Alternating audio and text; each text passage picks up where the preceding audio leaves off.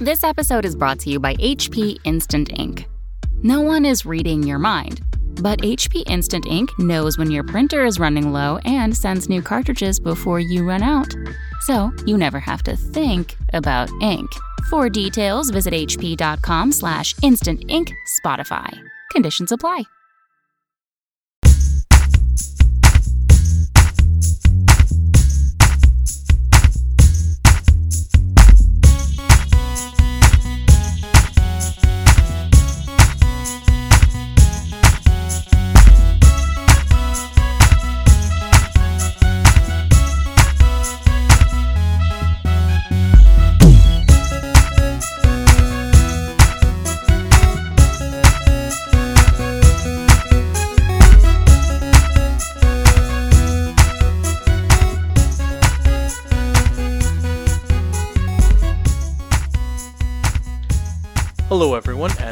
To Chapter Tactics, your 40k podcast, which focuses on playing Warhammer 40k competitively at all levels of the game. I'm your host, Petey Pab, and with me I have Mr. Abuse Puppy Howdy, Pablo. and Mr. Val Heffelfinger. Mr. Heffelfinger to you, Pablo. How are you? Not I'm doing Doctor good, guys. Yet. I'm, you know, it's been a long time, but soon Heffelfinger University will be awarding me my doctorate. It'll be coming in the mail, in I'm sure. Heffelfinger, In Heffelfingering. Ooh, Heffelfinger Studies. that's correct. Uh, so I, I to answer your question, Sean, I had a great weekend. I watched the Nova stream pretty much the entire weekend. Uh, I watched it all day. Th- well, not all day Thursday. I was working. Reese, Reese listens to this podcast now, guys. So um, Reese I listens to the podcast hard. now? Yeah, he does. He he um Is he just lonely He- without he- Frankie, and so he just yeah yeah needs that's what it voices? Just keeps I him think company? that's exactly what. uh, no, just one day he just kind of came out of the blue and he's like, "So Pablo, you think I'm a sub-rate player, huh?" I forget exactly what he said, but it was to that effect, and I was like, Whoa. "You listen to Chapter Tactics?" And he's like, "Yeah, I, I listened to it, and it was really good." And I was like, "Oh well, thank you, Reese. I'm gonna have to watch what I say from now on." Except I'm not going to, because I think the the Reese ribbing is is a, a honored time honored tradition on Chapter Tactics. Uh, yeah. but we digress. Thursdays, uh, Thursday and Friday, I was working and listening to the live stream. Um, and I know that doesn't sound like a big thing, but to me, it's a huge thing because I hate listening to battle reports on audio. Like it's just like, uh, you know, i if whether it's like a stream at a tournament or if it's like a mini wargaming battle report. And this isn't to knock their content. It's just a lot of it's really hard to listen to a game of 40k and know what's going on and have people explain it to you. It's just it's just hard. It just it's it It's doesn't work out. And game. well, yeah, absolutely. Um, but the fact that I was able to able to work and and be efficient and I hit my goals for the month, woo, which is Nice. good. It's always always important. But it means I worked hard. I was able to work and be productive and listen to 40k and, and listen to some really great invitational games in particular. Um, I, you know, I, knew what was going on, and occasionally, if something funny, I'd, I'd like click over real quick and see what they're doing, and it's usually like a close up of Jeff or Frankie. I think that was like the big, the big running gag all weekend. Uh, and then Saturday, I took a I took a day just to hang out with my family, um, because Sunday I organized a viewing party with a with a few buddies of mine, and the five of us all got together. We put up the Twitch stream on the big TV. We grilled. We woke up ungodly early, and we watched the whole yeah. thing through. like a whole thing through, and and it was great. We afterwards we played a lot of 40k games. Um, we talked a lot of 40k tactics. We chilled, but I I was I was very impressed with the Nova Invitational stream or the Nova stream in general. I, I just Um, to I just need to interrupt you there and just say that it's really awesome that you tailgated the Nova Twitch stream. That's Right? fantastic. I did. That, that is that is a. Bowl. I really hope that somewhere like that there was at least a dozen other situations that were exactly like that across Oh, North America be. and the yeah. world. Yeah, and, and let us know in the comments if you guys did that. Um, I know the first time I did it for, I think the first time I did that for a non, like Super Bowl event, basically, basically like a like a streamer gamer event, was the League of Legends Worlds in like 2013 when when SKT. If you guys are follow League of Legends, you'll know what I'm talking about. But when SKT was like in their dominant form, um, I woke up like at three or four in the morning because the World Championships was in Korea. So wake up, we, we all woke up stupidly early, and we drove to my friend's house, and and we just watched the World Championships, and it was just amazing. Like it was, I was like, dude, there are this is so nerdiness is at its peak right now. right? Like, Yeah, Absolutely. we've entered we've entered a whole new era with that kind of thing. oh yeah. Yeah, but it wouldn't be it wouldn't be strange. Uh, it wouldn't be strange if you did that for the World Cup. You know what I mean? Like it's just it's just No, another like form of entertainment of competition that you're watching. It just happens to be toy soldiers. Yeah. Yeah, it's Uh, there's yeah. nothing inherently weird about it. It's just the fact that uh, we've come to the point in, in in things that people do that for nerdy endeavors is like that's that's a huge shift from 10 20 30 years ago Well, Yeah. Yeah, we- absolutely. We, also have awesome technology like Twitch now that enables you know all these all these little micro genres to be able to do that and have Yeah. everyone to come together in a live environment. That's just too cool. Yeah, man, I, I'm I'm really excited. I'm looking forward to to the future now of 40k, of 40k streaming in particular, because I mean this the Mm-hmm. success of the Nova stream and the success of like the stream at the LVO, for example, um, just Mm-hmm. open the doors for like like imagine charity streams, like imagine Alex Fennell playing Yeah. like Marc Merrill of Riot and raising like fifty thousand dollars for a children's hospital. Screw that. Straight prize fight. Let's just get let's get like a a 40k. let's get a yeah. 40k Don King. Promote it. Pay per view. Let's just skip the whole Twitch thing. We'll we'll just go straight to pay per view. You know, I want to see I want to see Reese play Tony Grippando in a pink slips winner takes all, winner takes the other person's army death match. ooh iron man style huh Yeah, just just Tony Grippando and Reese, you know, pink But slips. that doesn't really work because Dana White doesn't get in the ring. You know. Okay, fair, fair enough. uh, no, I mean it could be, it could honestly be anyone. Um, uh, but uh, yeah, I, I want to see, I want to see stuff like that. That would be pretty cool.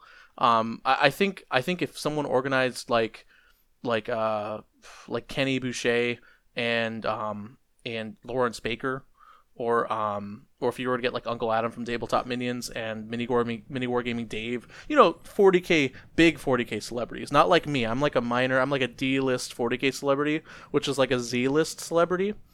Uh, but like big. Pretty sure like, it doesn't have a letter, dude. There's no letter. I'm just I'm just a bottom tier. I am I am the C team, the on on the frontline gaming media team. That, that but anyways, um, uh, dudes higher up on the totem pole, right? Like any anyone, it doesn't matter who. I think there's an opportunity to make dozens of dollars, and I can't wait. I think so. Yeah, man, it's it's exciting. Um, and let's just uh, we're gonna definitely we're gonna talk about the tournament, the Nova, uh, who won, the lists. Uh, we have a lot of data. Uh, our boy Peter from last week compiled more data on the Nova uh, Open and the official chapter tactic statistician. Peter yeah is the man. Peter Peter went all out on this because not only did he add in all the Nova data like shockingly quickly, I was talking to him halfway through the weekend and he'd already compiled in like three quarters of the Nova list. I was just like, holy crap! Um, yeah, he was he was on he top is- of it. He has also added a whole new set of filters, a whole new set of data categories.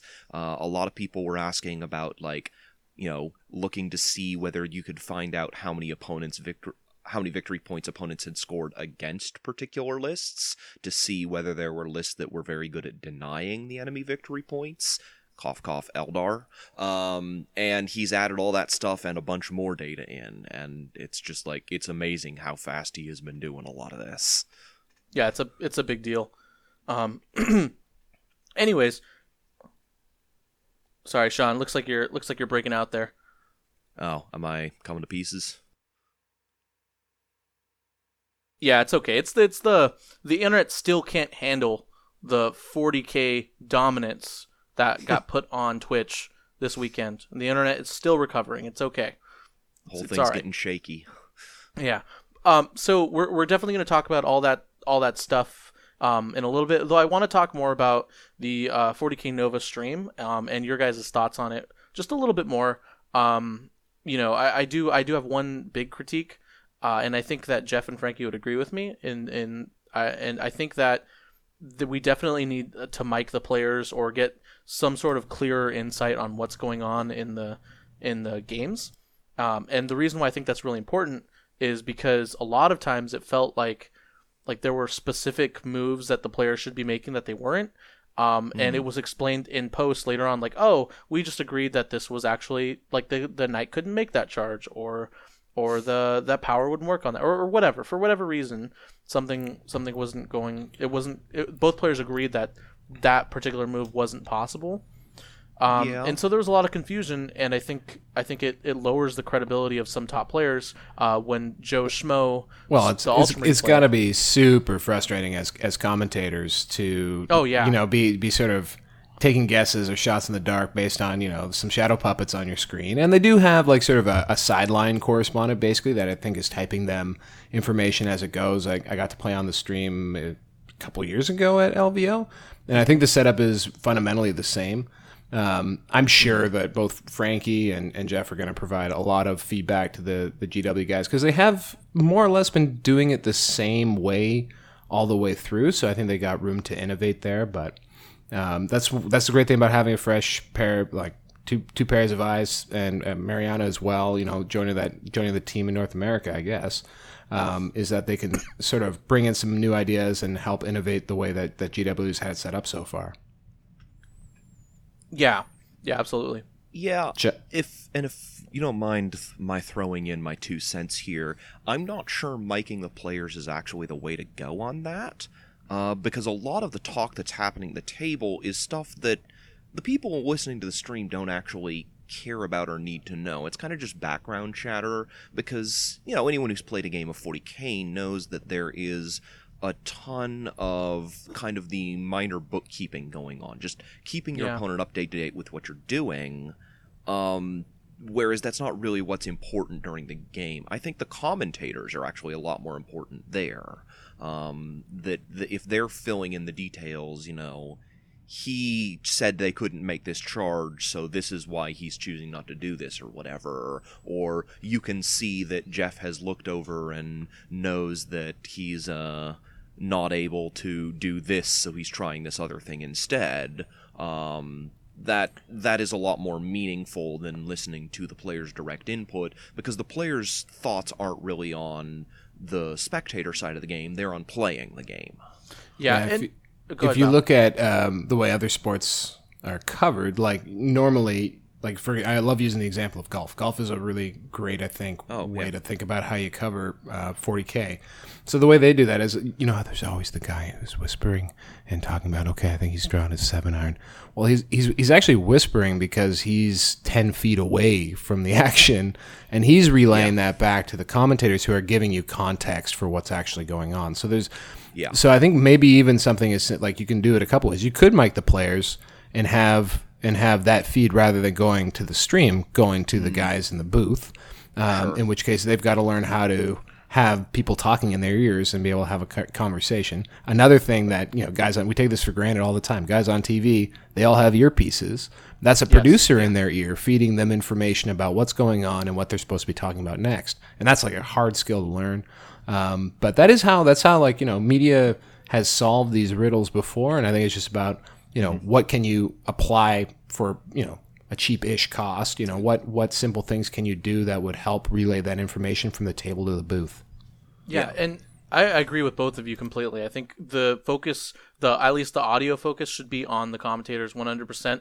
Um, if you watched the the Beast Coast stream, um, uh, that was happening at the same time as the the GW Warhammer Community stream, uh, it was significantly less uh, viewed and, and significantly harder to watch because the mic was just on the players. They didn't have um, commentators. Like so, it was. I, Yeah. In my opinion, it felt like that was a little less easier to watch and listen to than the GW stream. Oh, absolutely. Uh, the So, go ahead. commentators really make the stream work because the reality is, especially at a high level game, like if you're streaming top table, 95% of your viewers won't understand the decisions that are being made there without someone to give them context. And if you're losing 95% of your viewers right there, like, what are you even doing? Yeah, Yeah. I- and I mean, you could look at um, you know one of the greatest football announcers, you know, American football announcers ever, uh, John Madden. He was he's color. He wasn't play by play, and he would say the most rudimentary things. uh, Oh, yeah. that were almost nonsensical a lot of the times, but he was incredibly popular because he related what is an incredibly complicated on a mechanics level game, which is football. Like the average viewer of football is actually watching a game that's and and understands it at a level that's very different to what's actually happening on the field. And so that's really colored by how the, the commentators simplify it and make it entertaining because, you know, the way the, the complexity of an NFL offense or, and the you know the, the way a defense reacts to it is just far too difficult to convey in any any simple terms to someone who just flipped on the channel. Yeah. And you certainly would, unless you were a true expert, you wouldn't be able to interpret that just from watching the the raw visuals itself. You would have to be an incredibly talented player and or coach in order to be able to see what was going on just from look, looking at a stream footage. Yeah. Yeah, it, and and um, I think I think the some of the solutions you guys mentioned were were pretty spot on. Uh, I personally think like a sideline reporter is probably the best. You got like someone who's already keeping track of keeping score of both players um, you know kind of staying out of their way but also looking and listening to them and see what's going on. And then whenever something controversial or like basically jeff can press a button or, or uh, ring a bell or whatever and then the person will be like oh you need me to clarify this thing and then boom screen on them and they're like well john the both players agreed that blah blah blah blah blah does this and that's why the knight's still alive and we'll see where it leads next back to They, you you know they like that. actually that is actually what's going on right now. Just it's all done Right. done through chatting back and forth. And Yeah. um, Yeah. yeah, I, I, don't, I don't, I don't, maybe, maybe even something as simple as having a walkie-talkie. But I think they're also worried about um, asking questions that might uh, influence the game. I think there might be some concern there. Like if Yeah. you're if you're trying to cover it and and and asking like, oh, uh, why is that? You know, like uh, how many wounds left on that model? You might be you might be calling out something that the one player didn't realize was there. Yeah, So, no one who wants to be the guy who sort of like sidles up to the game and says, "Hey, why didn't you charge his warlord?" And then the player looks over and is like, "Oh, I can charge his warlord." right right It's like no, you no one wants that to be happening in the game. So Yeah. there there does need to be a certain amount of sort of discrete observation in it. But And Yeah, and- it's go ahead. Oh, I was going to say, and I think this is leading more and more towards um, what we've m- mentioned on this podcast before, and that's like a professional circuit or uh, player signed contracts or something something that that helps players understand that that uh, they're on a stream and that there needs to be some sort of level of professionalism or accountability held, right? Because, uh, for example, if you if you have a if you like for example what happened last year at the at Nova when uh, Pajama Pants conceded in the beginning of the game and there was nothing to watch for two hours right? Like that's like a ratings killer. Like could you imagine if if tom brady was like oh i threw my second interception of the day. I'm done. You know sorry sponsors. Too bad. You guys gotta waste two hours like especially if it was something like the super bowl right? Like obviously that that's unheard of.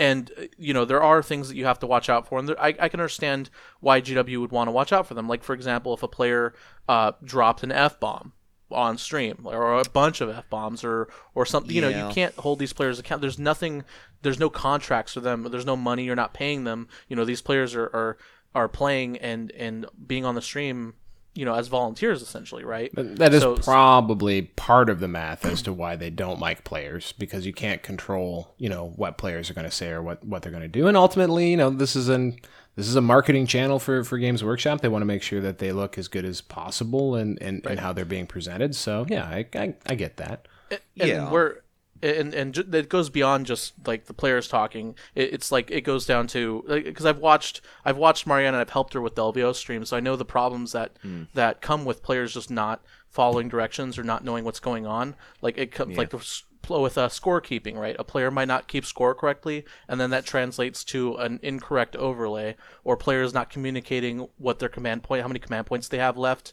Um, it's just there's a lot of a player needs to be communicating not only to their opponent but also to the the stream and the people who the person who's running the overlay and the announcers. It, it's it's Maybe, maybe the maybe the sideline guy should be the scorekeeper on the stream.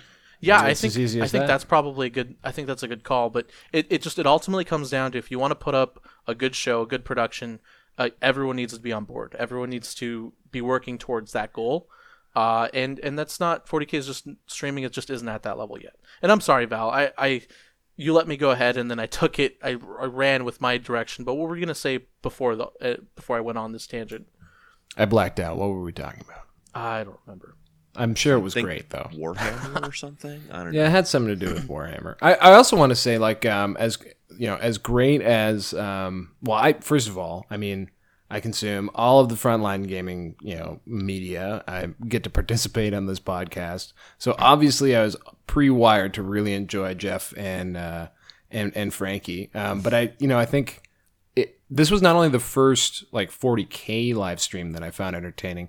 It was the first Twitch thing I ever found entertaining, and, and it was also the first time that I realized what's so cool about Twitch is the ability to chat uh, with other people watching the game. So it's like Yeah. you're it's it's more of a, a communal experience, especially when you're engaging with the chat rather than so it's not actually all on the commentators. Um, because there's also the commentary coming from the the sort of the side chat, which was really really cool. I'd never actually experienced that before, and turns out this Twitch thing is uh, popular. Yeah, I think Says old- that is old one man of the big Heffelfinger. strengths of. Uh, well, I mean, it's not obvious until you're actually a part of it, but one of the big strengths is that you have a, a communal environment.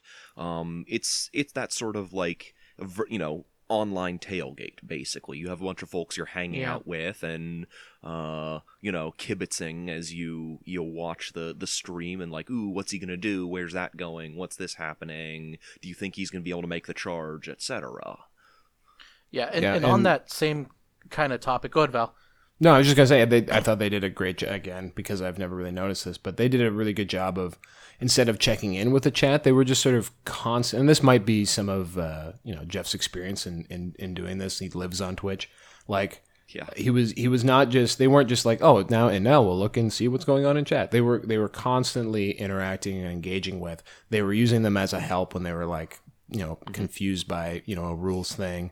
Um, it was it was all it was very organic how the the chat was a part of the the experience. Which again that's just something that was a surprise to me about how this medium is is different than say watching it on TV or whatever.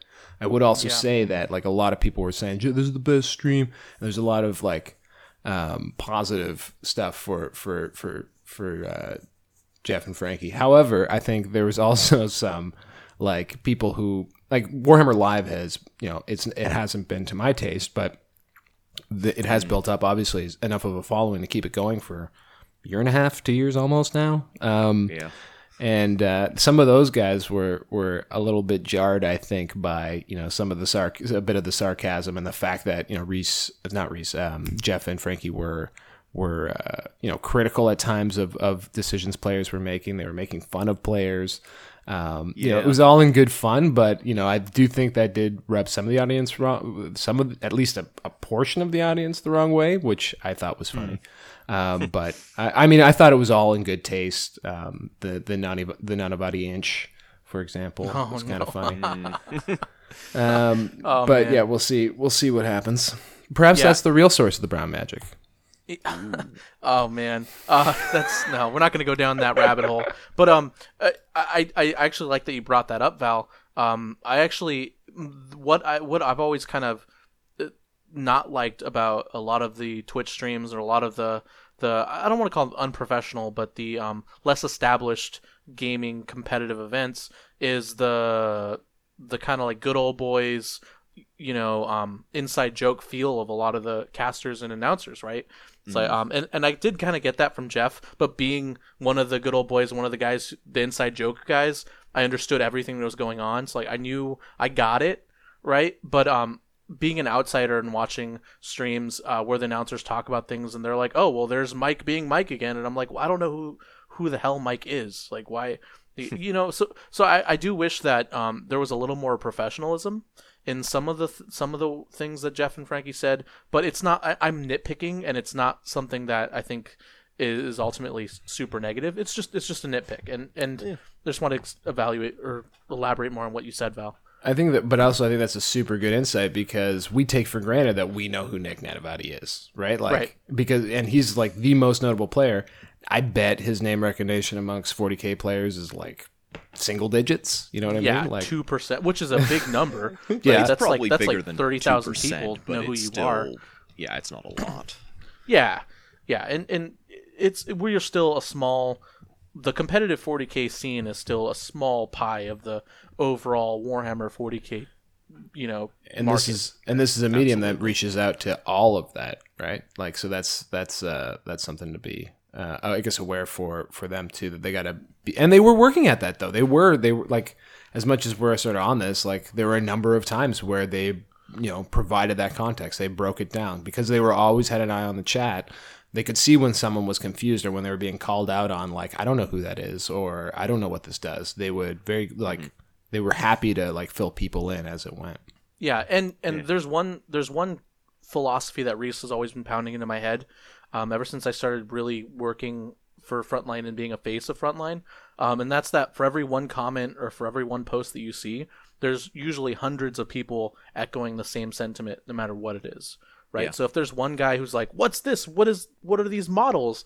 There's probably like a hundred other people who just clicked on it because it was on the front page of Twitch, or maybe they accidentally clicked on it and they're thinking the exact same thing and so it is important for for Jeff and Frankie to answer those questions. They were doing a great job of it too.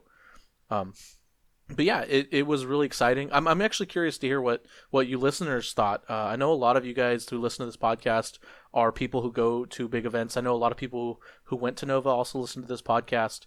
Um, and so, you know, whether you're uh, an avid listener of Chapter Tactics or you've never been to a 40k tournament before, um, or you're trying to get into the scene, or you live, you know, out of the country, um, and you don't know anything about what's going on, or wh- whatever, whatever background, 40k background you come from, um, let me know if you listened and watched to the Nova chat. Just let me know what you think. Um, I'm genuinely curious, and I would like to get a general gauge of, of how the listeners on this podcast and in in in some sense the community of 40k um, how they reacted to the Nova stream. I think it would be very good for for Jeff to know, and and certainly for myself, and you know we can relay it back to the right people, and you know see we'll see where this train takes us. Yeah. Uh, any any other final thoughts on the Nova stream, guys? Not so much on the stream. I sadly didn't get to catch as much of as a lot of people, but I'm going to try and catch up a bit later because I know they have a lot of that archived for those who aren't aware. So yeah, Yeah. it's it's subscriber only, but if you're uh, Yeah. Amazon Prime, you can use your free free Prime one, which I'll I'll be doing going forward. Um, what would you, Pablo? What were your what were your what would you say is the the highlight game if someone was just going to go back and watch one of the because there's nine or ten games streamed. I, Yeah, I think uh, it's I 10. would. I think it was nine. Yeah, there was nine. It was nine games. It was eight games streamed. It was, It was well, well, it was no, I'm four sorry, day no, no, one was- and then three yeah, there three was three. eight. There was eight from the Open and four. So there were twelve games streamed. There was eight from Oh, the Open and four from the Invitational.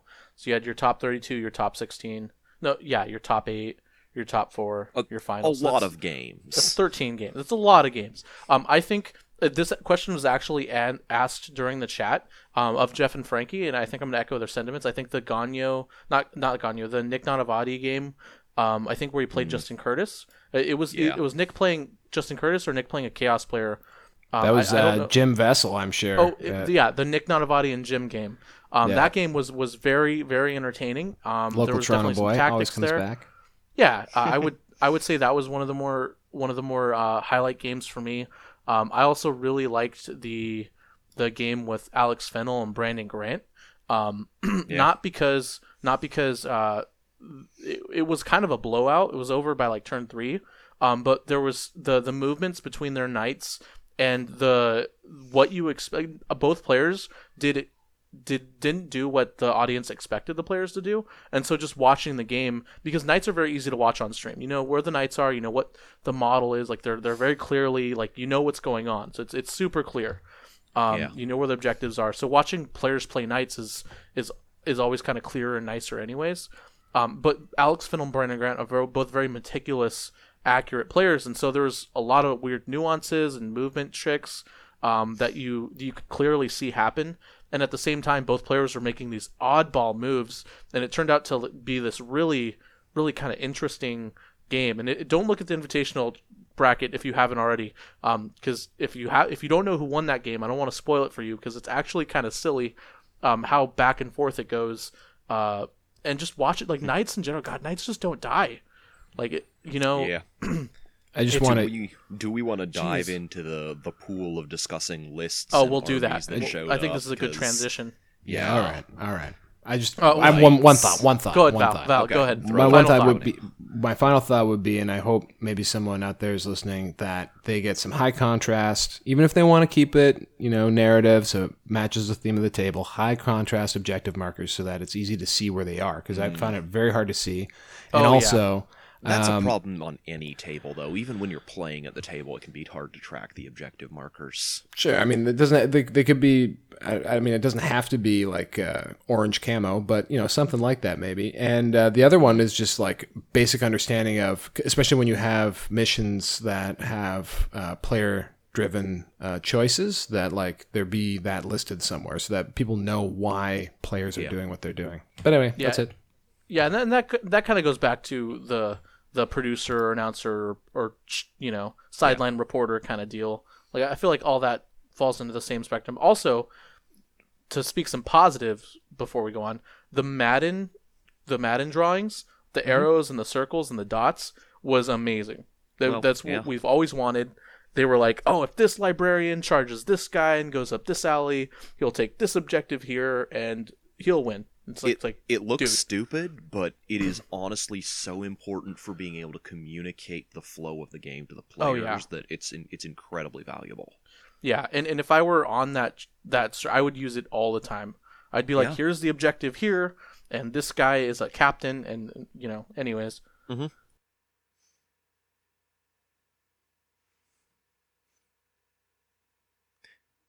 Sorry, cut out there for a second. Oh, okay. Um, anyway, so let's go ahead and go on to the uh the whole thing. So let's let's talk about the invitational. There wasn't there's less to talk about in the invitational and the open. And the open's a whole whole other ball game. Um, so if you don't know what the Nova Invitational is, it's uh, 32 players are invited to compete in a 32 person single elimination tournament at Nova. It happens uh, the day before the Nova Open tournament, which had over 200 attendees this year and they have the finals at 7:30 in the morning on Sunday, and the whole entire tournament is on Thursday. The rest of the tournament's on Thursday. So it, it usually features high-level players, uh, well-known players. If you listen to this podcast, you probably we've probably mentioned each of these players at least once. I, I, I was looking through it, and I, I know for a fact I've mentioned almost everyone uh, except for Evan Slagle. Slagle. I don't know how to pronounce your name, last name, Evan. But I just mentioned you right now. No, that that's FT. That's for facing the great tide, Evan. Evan, right? Val, help me out. I, I I think so. I think it. I think it Yeah, is I'm because not he's an IDS player. Then and then- then I have mentioned Evan. I mentioned Evan last year because I played him last year. Wasn't uh, he Evan on I'm the show? he he he wasn't i don't i don't remember I—I've had so many guests uh evan i apologize if you were on the show cool or if i was on if i was on your podcast cool. If not um i, I don't remember your last name. I only know you as f you know facing the great tide evan. So but i'm pretty sure that's that evan because because he's the only other evan in the top in the 32 invited. And he would certainly would be invited. He was a good player and a, a community leader. So um but yeah looking through it i don't i don't carl vela uh, uh, I I think just that's gotta it. say, it looks like the first round was a was a was a tough day for podcasters.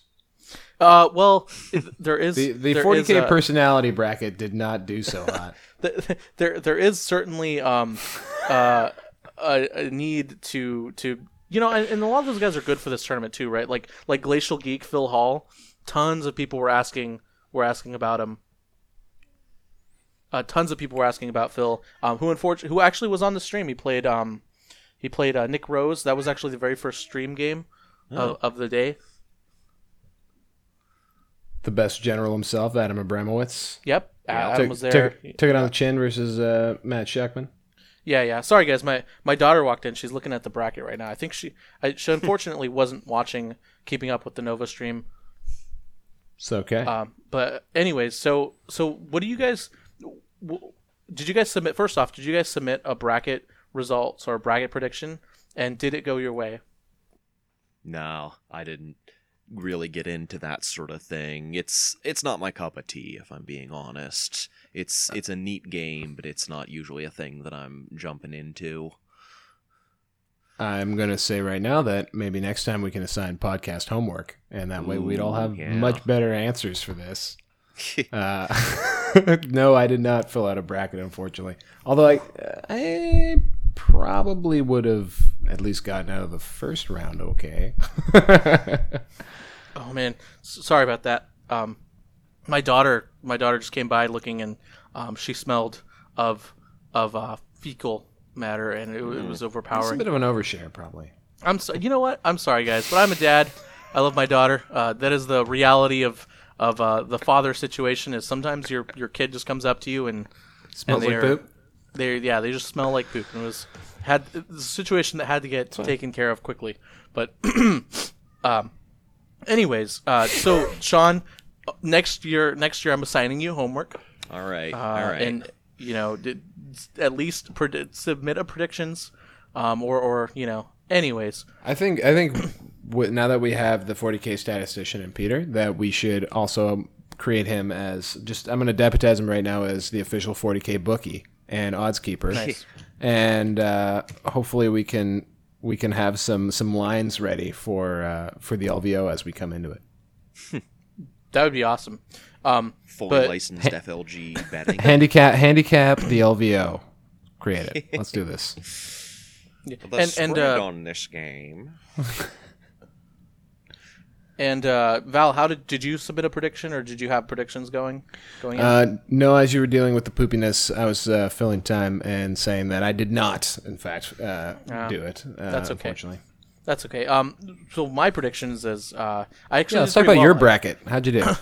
I got twenty out of thirty one correct. oh, damn. Um, so so okay, I, I did you should start a podcast. Right, right. there, there you go. Um, I, I predicted Tony Kopach in the finals, and I predicted the first, uh, the the one through four seeds, or I guess the the first four, the top bracket, all correct. Like Tony Kopach, uh, Andrew Gonyo, that that side, I got all that correct up to, up to Tony Kopach uh, losing to Brandon Grant in the finals.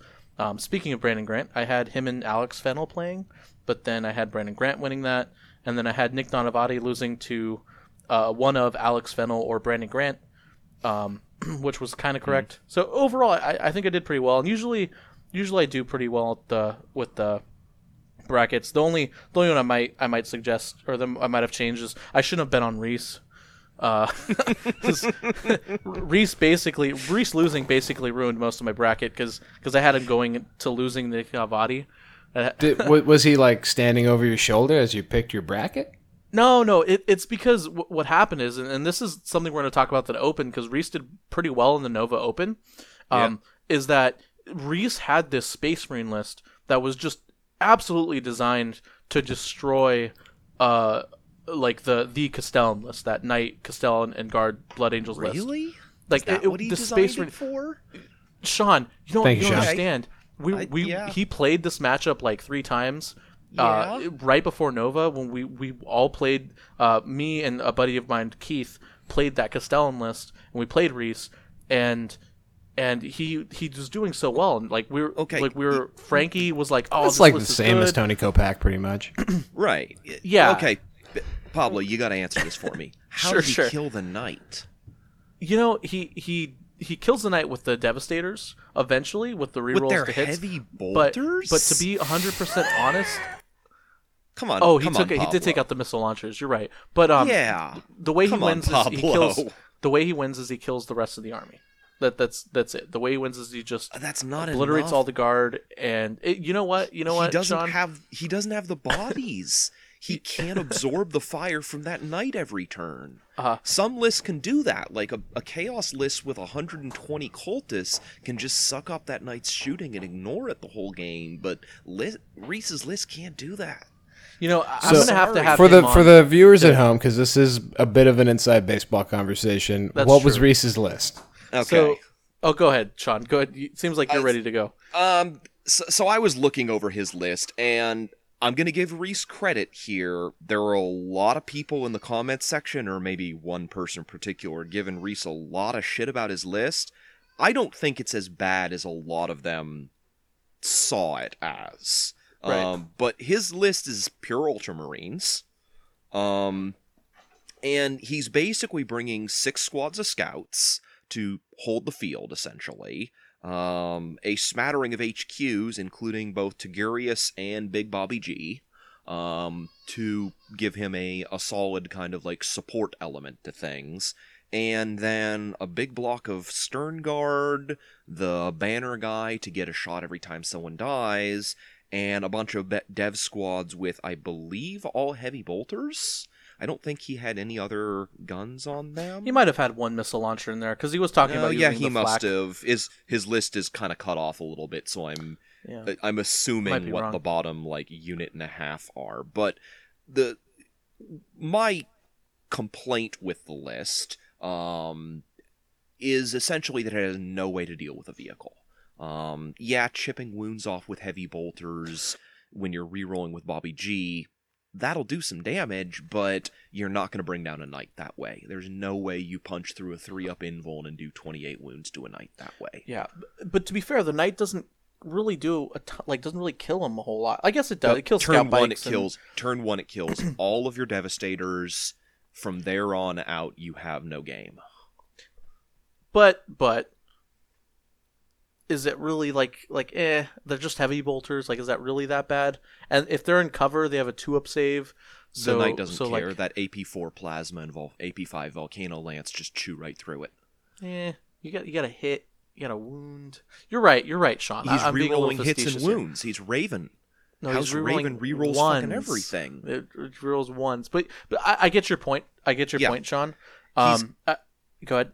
I was just gonna say, like, this list is great against some of what you saw at the Nova Invitational. Um, these chaos lists that are spamming huge numbers of bodies. Reese's list chews those to pieces. All of those bolter scouts, all those heavy bolters, the stern guard, and all of that, absolutely destroys those armies. But it's got, it doesn't have anything for that knight. And yeah, you can kill those 60 or 80 or 100 guardsmen in front of the knight, but if the knight and the two smash captains are going the whole game, then you just don't have anything left. Right. Um. Yeah. And and I I agree with you. So so Reese Reese actually. So let's talk about his game with with, with Juice because he played the list that his list was designed to beat. Right. Like he Yeah. played like round round one. He played uh Steven Four Juice of the Long War Podcast, who is an amazing guy, great guy. Um. they they played and recently lost by five points, so it was, it was a pretty close game. And uh, let me let me just uh, read what Reese his own words when I asked him why he lost because we were all shocked that he lost because because we thought he was going to win because we were all sold on this this um uh you know this list this list to beat the Castellan list all of us everyone in the office uh, and and I'd like to I probably have him on the podcast or he'll explain it actually on Signals most li- more than likely um, explain why you know it does. But anyway, so he said he played the actual worst game of 40k in his life. That's that's verbatim. Uh, he forgot two psychic phases. He forgot to use his apothecary pretty much for the entire game. He forgot two charges that would probably win him the game, and also forgot to shoot and charge a unit. And then he forgot hmm. to use Tigurius twice in two important moments. So those are Reese's excuses for why he lost. Now, knowing Reese, The reasons, Pablo. the the reasons why he lost. yeah you're right not excuses the reasons why he lost knowing Reese the five points if if Reese like lost to Juice like 40 to 0 I'd be like okay Reese you're full of shit like you clearly lost because because you you built this poor list and, and you don't know how to play 40k like or whatever right but he only lost by five points and I've seen Reese make these bad mistakes and do really well in the heat of the moment and gets good players so I, I'm prone to believe that maybe Reese just got tackled coming out of the airport by by a bunch of, of good looking women who saw him and just, just immediately fell in love with him and then gave him some sort of concussion uh-huh. and he just brain farted and lost round one. That's I'm the only willing way. to believe that. I'm, I'm I'm willing to buy that. Or taking a bunch of meat bags uh, against giant mecha- mechanical doomsday machines is uh, questionable. But Or- or- regardless, Yeah. regardless, uh, I'm pretty sure he did not recover from that loss, and uh, someone else won this tournament. That's absolutely true. So, so uh, the rest of the bracket, I, I had Adam Abramowitz um, beating Matt Shuckman, which which turned out to be a, a mistake. I had that I had that kind of going the other way. I should I should have betted on I shouldn't have betted against Matt Shuckman. What but, was um, Shuckman? Uh, Sean, did you look at those lists? What was Shuckman running? Uh, I hadn't. He was running a weird list. his Yeah, he always he's always running. He, specifically. he always plays Eldar, but he plays Eldar his way. God damn it! Yeah, yeah. He played. he actually played. Um, he actually played Juice uh, round two on stream uh, on the Warhammer live stream. Okay, I'll go So back if and you have guys a want to watch that. that. But essentially, Matt Chuckman's list was like nine warlock warlocks on bikes, like a, in a warlock council, and it was like this big unit. And that's actually what he's been running since like sixth Forever. edition. Yeah. Yeah, Seer the- Council. Yeah, Yeah. yeah, the Seer Council, Death Star type deal. He ran the exact same thing he's been he's been running for years, which which uh, works for him. This is, you know, kudos to him. Um, and that that's what he was running, and and I, I saw that and I was like, okay, I, I feel like I feel like the best general Adam can beat that. Um, I feel like maybe Matt Matt's hasn't he hasn't been performing to his standards in 40k events like as of the past year. I'm not saying he's been doing terribly. I'm just saying like Matt. I'm, Matt Chuckman's used to like making the top tables at almost every event he plays, right? So he's a really good player, um, and that shows from his seeding. So I, I felt like like Adam was poised for an upset there. So I, I picked Adam over Matt Chuckman, which turned out to be a mistake. And then the rest of the games, uh, the rest of the games, I just I just picked people, and I, I think they could have been toss ups like Bruce Merker and Jared Freeman, Jared Friedman. I probably should have picked Jared, but that, I think that was more of a toss up. Um, anyways, that was Reese bet, betting on Reese and and uh, Adam was was what ruined my bracket essentially. So There you go. You believe the hype. I did. I, I, I shouldn't have done that. And if I had to the best of us. if I had picked Juice over Reese, uh, my bracket would be like would be like twenty five out of thirty one or something. I So- lost people a lot of money in the ETC sweepstakes, so don't worry about it. You know, and that's that's another thing I was talking to people about. That'd be really fun. Is a 40k fantasy. I think I actually mentioned it in the last podcast. That's been in these somewhere. So who would- won? Who ends up winning the old invitational though? Oh yeah, so let, let's go to actual tournament coverage and and Yeah. uh, um, so it was your final your final was Tony Kopach uh, versus Alex Fennell. So Alex Alex Fennell um, brought the pain with with three Knight Gallants, and they were House Taranis Knights. So they Yeah. they uh, got to come back with D three mortal wounds. Um, and I believe it's a House Mechanicum as well, so they can operate at their highest tier for command points. And so Alex brought the CP battery, uh, a Castellan. Um, actually, I don't think I think the Castellan. I don't I don't know if he made the Castellan his warlord or not, but he brought the brought the guard battalions for the CP, uh, and then he, brought. Yeah, he uh, spent the one CP to make it a character because everyone does. There's there's no such thing. Okay, so, so yeah, that. yeah. So so then so yeah, and then he had the three Knight Gallants, and it was just like a, a brutal list. Um, three Knight Gallants is really good. Uh, backed Yeah. by Castellan, amazing, and then as many guard as you can fit. That's there's not much more you can ask of a list. Um, it's it's a brutal list. Uh, and then Tony Kopach was running his his uh you know Castellan his his ETC list essentially. There might have been some modifications, but he was Mm-hmm. Yeah, essentially think running it was his ETC slightly list. different, but it, it's pretty much it's the same elements you expect from that IGBA IK army. Yeah, yeah, Uh, yeah. And Tony Kopach, uh, I, I don't want to say he ran the field, but um, he performed really well. Like he, he actually played a mirror match in in Andrew Gonyo, uh, round three, Mm-hmm. and uh, only won by one point. So that was a super close game. I wish I'd I A wish I'd gotten to watch foreshadowing that there. So that Yeah. that took uh, that that took away Gonyo's uh, opportunity to back to back the invitational. right? game. Yeah, yeah, that 'cause did. he's the- he was the champ, But but he's still back to back to the Open, which we'll get to later. blowing the lead. It's blowing the lead. Uh, and then he played uh, Nick Rose um, for the semifinals. Nick Rose also played on the ETC team with Tony Kopach. So both of them have gotten a tons of practice in with each other. Uh, So they knew both their lists. And, and Nick, going into that game, um, as he said in the interviews, and as I've talked to him before, he said that basically that, that that's a rough matchup for him. Um, and Yeah, so I, I know that, that. he I know that he was going into that that game knowing he was the underdog, and a 38 to 30 game isn't something to, to sneeze at. It's a very good performance by both players. Uh, and then Tony Kopach just completely annihilated Alex Fennell, 40 to 10. Uh, yeah, I think and- that's a rough matchup for Alex. As good of a player as he is, those gallants are they're nasty.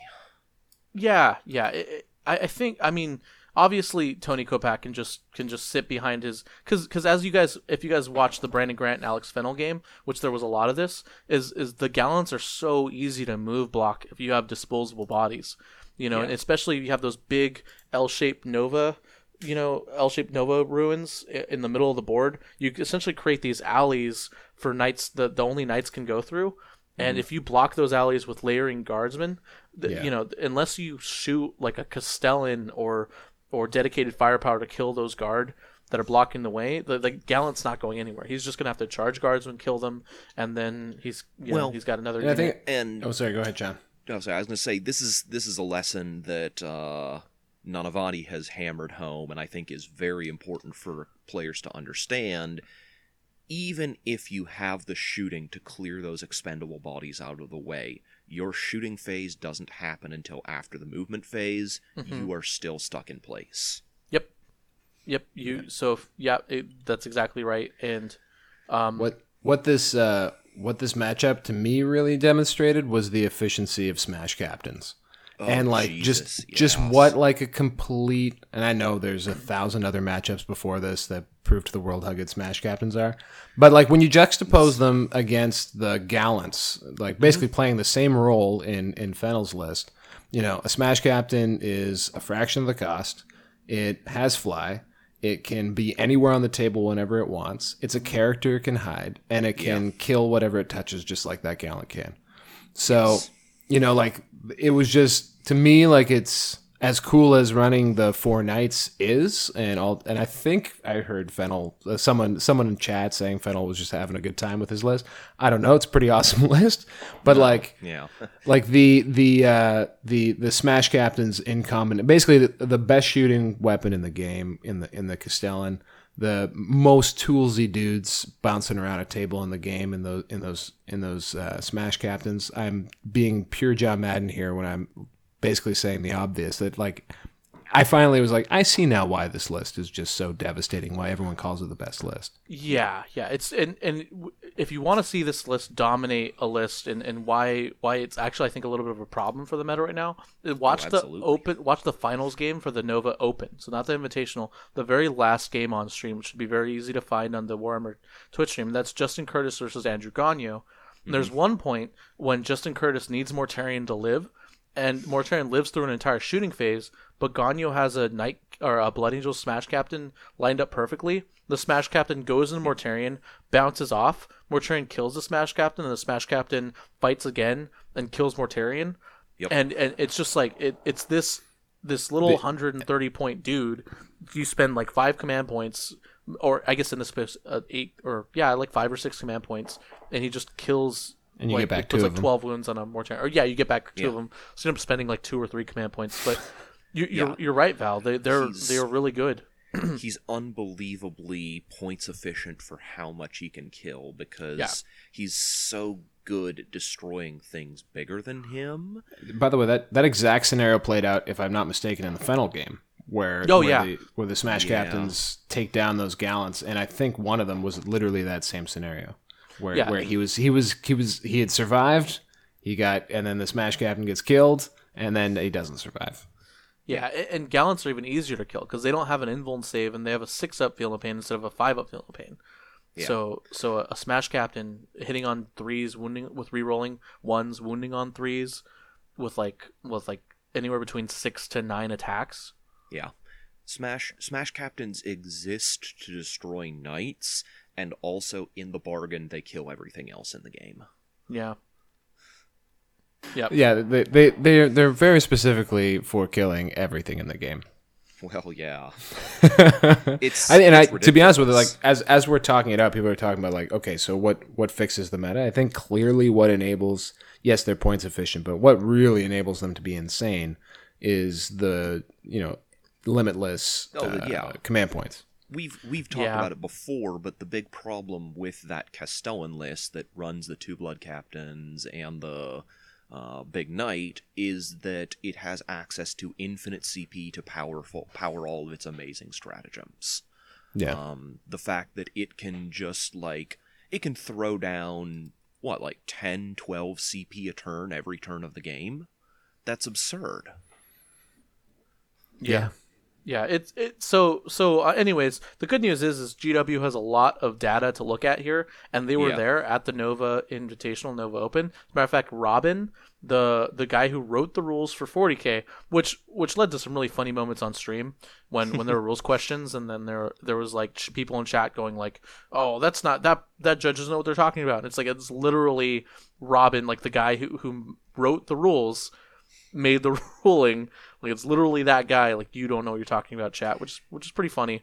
There's some funny moments there, but Well, Uh, let's let's be fair to the chat. Sometimes GW writes rules that they clearly don't know what the rule they wrote does. sometimes Even if they intended it to do one thing, the words they wrote down on paper and gave to us say something very different. Yeah. You know, you know that things have changed at at, at GWHQ because every time they have a cool job posting, it's like it's it's it appears in my Facebook feed. But when I see technical editor Yeah, like as a job posting, um, that that will be the day things have changed. right. There you go. Um, but a- anyways, it, this the bracket was overall was a, it was a great it was a great time the invitational. Um, it, there was definitely, as a lot of people mentioned, there was a lot of Castellans lists in the So many. invitational. Um, shout out to Todd Silber for doing really well with with Tau uh, and losing to Nick Rose. But you did win your first two games, and then shout out for, to Nick Nanavati for being the oh actually no Nick Rose Nick Rose and Nick Nanavati for being um, two Xenos players to to you know make it to the, semifinals. overwhelming tide. Yeah. Yeah. Eh, eh, yeah. So so overall, I, I think it was a very fun invitationals to to um, look at, and it was exactly like last year's invitational when when the, you know you knew this is what the be- the cream of the crop best lists are and what the best players are running. If, if you ever wanted to know for sure, if you wanted to know what to net list or what to watch out for, the Nova Invitational, just like last year, this is this is it, right? So um, the open people tend to be a little bit more more fun, or, or they they tend to build their list a little differently, and you see a lot more variety. and There's a lot more variation and parity.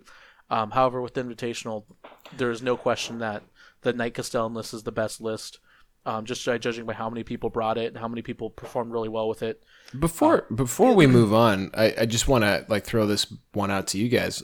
So it was a bit of a head scratcher to me because I, I guess everyone kind of revealed their cards, um, and you can see some people definitely tried to sort of counter what was the obvious, Reese. uh, you know, because Castellan meta, sure. Um, and you know came up short. Nanavati goes down swinging in the semis after beating Stephen Four's version of the best list ever. Um, You know, so is this because I, I know like you know whether it's a nerf hammer or a change or whatever, you know the the the guy who's who's read um, you know playing to win is sitting here kind of thinking for the first time maybe we need to let this play out maybe there is a counter out there to this that would just emerge or do we think that this is you know 40k is solved right now and it, and there needs to be change Uh, that's a really good question, Val. Uh, so uh, I think I think that there's definitely something that needs that's needs to be said about about a, a company waiting to nerf something. Um, just look at like what Magic does. They don't they don't they wait several GPs and several large event wait for results before they they move on something. Uh, though lately Magic has been trending towards banning more things. Um, for example, if you keep Yeah. up with the Magic scene in Standard, which is their kind of flagship uh, format, they hadn't banned anything since Zendikar in like 2012 or or whenever Zendikar was. That was a long time ago.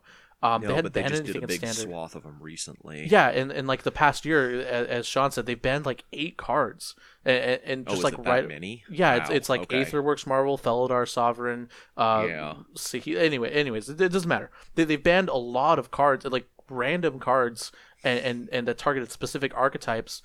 Um, and it's kind of it's kind of weird that they've been, been banning so many cards. So it's it's I don't know where I don't know where the the balance lies, but I do think that that now at this point, GW can pull the trigger and, and start nerfing this specific list. Um, yeah. Before Nova, I, I definitely said I definitely would have said that you don't shouldn't do it just because of the results of like the Capital City Bloodbath, where all the Ynnari did really well, and there weren't there hardly this list results. wasn't really there this list Yeah. wasn't really at, And- at capital city bloodbath and and and I think I think it's it obviously has to do with with a region. It's obviously a regional thing, um, but I Mm. think that Capital City Bloodbath the, the players there. I think that they, they just have really good Ynnari players and the Castellan like the, it- the Nova, the Nova ETC. These, this is as this is the international meta, right? Like when you're getting the GTS of this scale, you got people flying in. This is people Mm-hmm. bringing what they consider to be the best. Sean, Sean, like, do you have any? Do you think the the riddle is solved? So I think saying the riddle is solved is a little bit too strong of a statement. Is is the Castellan list just straight better than everything else in the format? Maybe not. It's certainly possible to beat it. Certainly a number of people have. Um, and I think that a good Ynnari general or a good Death Guard general or whatnot can beat this list. But that said, this list is really problematic because, among other things, the solution to this list is the mirror match. Your best way to kill a Castellan list is another Castellan list. Um, and that to me is very problematic because, yeah, Ynnari can pop off some psychic powers and like ram a couple units of Shining Spears in there if they get the first turn. Um, but that's a big if, and that's one of the things Nick Nanavati said going into the the thing is like, why did he change his list so much? Because he knew that going second was losing. Yeah. Um, so And- and- oh go ahead, Sean. Sorry, I was uh, so I think the problem is that you know we have this this giant devastating unit, the Castellan, that is ruling the meta. The counter to it is part of the same list, and the counter to Blood Angels is often kind of like tying them down with stupid nonsense or smiting them out, um, which are also things that this same list can do very very well. So is the meta solved? No, there's still there's still room for some innovation and change, but we have a very clear front runner that I think outclasses probably 80 90% of the other lists and worse than that invalidates entire archetypes. Yeah. Um, and even more than that is is this goes down to basic rudimentary game design and competitive theory and entertainment is when you have oversaturation of anything uh, it, it it's unfun and it ruins Except the, the Patriots. of the game. Well, well, you the NFL can't nerf the Patriots, but the NFL oh, can try to nerf say they can, the, but the NFL can nerf like like the passing game, or I guess and, sure like, have. defending the passing game, right? Yeah. The- but th- the point is, is that if you you have this kind of oversaturation, it doesn't matter how good the Castellan list is, or even Mm. perceived to be good. It, what matters is is you Yeah. just you can't have this kind of oversaturation. Period. I was gonna say that it was confusing to me when I when I saw the sort of the announcement of like because you only knew the factions coming into this invitational, you didn't know exactly what everyone's list was. So I was confused. I was like, if if everyone knows that this is the gatekeeper list, why is everyone taking the gatekeeper list? Why isn't anyone trying to beat that? And and actually, Sean, I guess you just nailed on the head. Something I didn't realize is, is that because it's the best list for beating that list, which Yeah. gets you to fifth edition Grey Knights, which is a legendary uh, era in 40k to me. But you know that you know maybe that is suggesting that you know this is a solved riddle right now. And well, and I think I want to play a little bit of devil's advocate here is lists will go up and down in popularity, and sometimes a list that is popular is only popular because it's popular, um, which feels very circular, but it's amongst the best players, though, amongst even amongst I- the best players. Hey, I'm playing Like, guys advocate change. here. Okay, this isn't okay, what I sorry, necessarily believe. Gotcha, I'm just gotcha. saying, My bad. nerfing things just because they're popular, I don't think is necessarily always a good thing because popularity will shift. Yeah. But I think there is a lot of good evidence that this list is stronger than it should be. Yeah. Um, so and, and to yeah, pay attention to what people are playing, but also pay attention to what's winning. Yeah, I'm, I'm going to hop on the devil's advocate train too uh, and say that orks are right around the corner. Space Wolves just Sure. came out. Um, I don't think Space Wolves have the, the power to make a big splash. No, they don't. Um, we didn't. We haven't really talked about Space Wolves a lot Right. here because there's been so much else going on. But here, let me. Here's our Space Wolf episode. They're not worth it. Oh. I'm sorry, guys. Longfangs, long, it's Longfangs Doc Codex is what it is. It's Um, not even that because guess what? Longfangs do die instantly to a Castellan. Yeah. In you don't fire. even get They a blade die a of bodies like a, a Space Marine Devastator squad is. You're six, you're five heavy weapons and six guys. That is the Castellan's favorite target right there. Yeah, yeah. But we digress. Anyways, Yes, um, so- orks are just around the corner, uh, like I mentioned. So I think GW. I think what you Gene do is- Stealer is Cult? you- Genestealer Cult Mm-hmm. too, and, and, and look at Nick Rose doing well with Genestealer Cult. It- Yeah. One Nick Rose is one Genestealer Cult Codex away from destroying the meta, in my opinion. Um, or one one overpowered or undercosted unit away from destroying the meta and, and toppling everything on its head. But the point is, is that you have these two big codexes coming around the corner. You have this golden, you know, era of 40k where where there's probably not going to be codexes released as rapid fire as they are now. We're we're coming up to the end of the rapid fire release for 8th edition for 40k. Mm-hmm. So I think if you're GW, you come into this big FAQ with some small changes, so, something something just to help out the community just a little bit. Nothing GW crazy. is so bad at making small changes, though. Well, just just small small changes. Wait for orks. Wait for Gene Cult, and then chapter approved is your big like Well, like chapter okay, proof's printed though. Like chapter proof is Yeah. like on the freighter. Maybe. Right? No, it Chapter for sure no, is. No, it, Pablo, it is a six month process to get a Yeah, book like that out. Uh, chapter proof is already at the printers, being done, being shipped. If they cannot use chapter And the- proof to. To be clear, we're not NDA'd up. Uh, we have no insider information whatsoever. This is gleaned from years of studying when things happen, and 100% chapter approved is is is done. I mean, if it's releasing at Christmas, that's three months from now. There's it's it's done. So Right. that I- ship I has think- literally sailed. I think that that there's a little more. I I'm, I don't know for sure. So this is not. This is someone who potentially could have insider information, Then you Um, potentially should but- be careful. but um, yeah. but uh, I, I am I'm not I, I don't think I think there might be some wiggle room there. I don't know for sure. You, you know, I, I don't know. Uh, you guys could be very well be correct, um, and I could be very well wrong. So I, I don't know for sure. Um, though I'm hopeful that chapter approved does what I you know does that. That'd be cool. Oh, But and- my my guess is like what I liked about the Big FAQ actually was that they actually I might be wrong, but I think they took a soft touch on actual unit entries and things like hmm. if you if you thought of what we th- if you think of like what everyone thought was going to happen to Eldari and Ynnari and then what actually did happen, the very incremental points changes. Um, Yeah. which maybe wasn't enough, but I think there was a soft touch there. Where they made a big change was in the format, was in the actual match play rules, and I think that is probably what we'll see.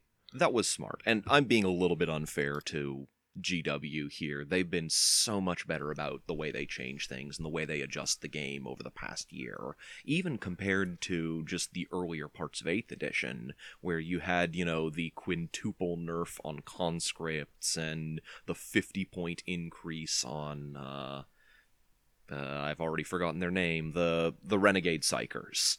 Um, so they've gotten way better about that sort of thing, but I, their I think their inclination is still a little bit knee jerky to kind of just like, oh, this thing is good. Well, now we're going to make it not exist anymore. Well, Right. also you, you got a you got a mob of people with pitchforks and and uh, you know torches, you know, calling for bloody murder. Um, you know, like then you know, yeah, that, that's probably what they're going to react to, and so that's also another great reason to have guys like you know Frankie and Jeff who not only are good at commentating but know this game very very closely, are you know outspoken and like have experience in other you know competitive realms, esports. Or are actually playtesting, so like hopefully maybe that starts to bleed over a little bit too. Yeah, and and I, I think I think you guys I think you're correct, Val. Um, I, I'm not really super worried either way, with- even if they no matter what, however the FAQ goes, um, because I know that that this weekend Jeff and Frankie being part of the Warhammer community team, they probably had some beers with the GW guys. I know I've had beers with them too. It, it's kind of it's kind of all a big cool party where you hang out with all these guys who make the game that we all love. Um, and I, I guarantee you, Jeff and Frankie are saying, saying, speaking the truth and telling them everything they saw at the tournament scene. And I trust Jeff and Frankie, Yeah. um, and, and Reese too. So, so I, you know, last year at Nova, there, there was like the Malefic Lord, sky was falling, There's the crazy word. stuff. Yeah. Yeah, right. It was a lot of, and then NGW took care of it. No big deal. We got the FAQs we needed. the The meta kind of settled down until the guard codex really took off. Uh, and then um, I think I think we're I think we're okay. I think we're in good hands. Yeah, I'm, I'm excited. So, uh, yeah, So so let's go and jump into this the, the Peter stats. Uh, Mhm. So we're, we're gonna we're gonna skip we're gonna skip some of the the BCP looking at the top players. Although I think I, I will give them a shout out towards the end of the podcast. Okay. But I know a lot of people really want to know what these stats are. okay. So I'm gonna pull I'm gonna pull the stats up on my computer because my computer's lame. So we're are we using only the Nova Invitational, or are we to look talking cumulative here? So, so Let's look at Nova, use Open. I guess Nova yeah. Open is what he has data yeah, for. Cause yeah. Let's just use the Nova Open. Okay. Uh, well, the first thing that I will sort of like throw into the wind here and see what you guys think. Ynnari still doing real well. Yeah.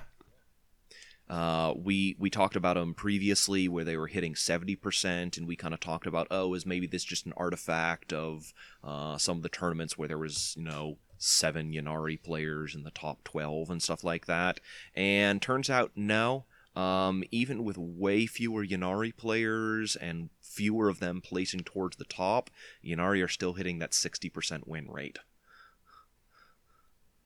Yeah, they definitely are still uh, pulling well above their weight. Thousand Sons make a pretty big appearance here too. which I Uh, was very surprised by. Although honestly, I shouldn't be. Thousand Sons are greats.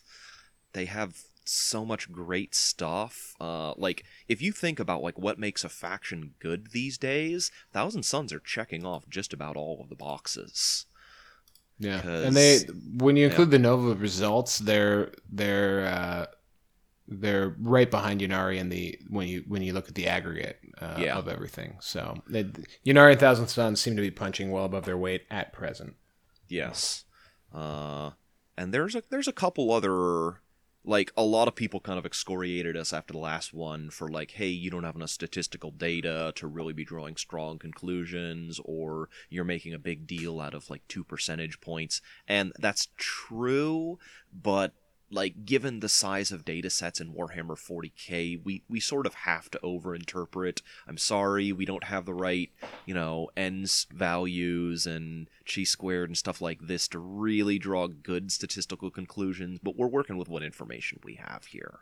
And So, yeah, we're yeah. also we're also dealing with you know significant outliers. So like when you're pacing the field by you know well what's the the well win percentage average is what fit well when you're 10% better than than the field Yes. you know that that is that is a that is a significant outlier and yeah, I'm I don't I'm not going to bore everyone with statistics. Um strictly speaking, these numbers could be happening purely by chance if you are a statistician who is doing some real strong analysis. For people like us, 60% is huge. Um, we don't care about any of the kind of like, oh, what if this is the one in 10,000 chance? We don't, that's irrelevant to us. We're just Yeah. like, if, if 99,000 times out of 100,000 this happens, then that's good enough for us. especially too like just to get back to like just to also talk about the uh you know some of the criticism of the numbers when when if if this sheet came back and it said that you know gray knights were winning 70% of their games. Yeah.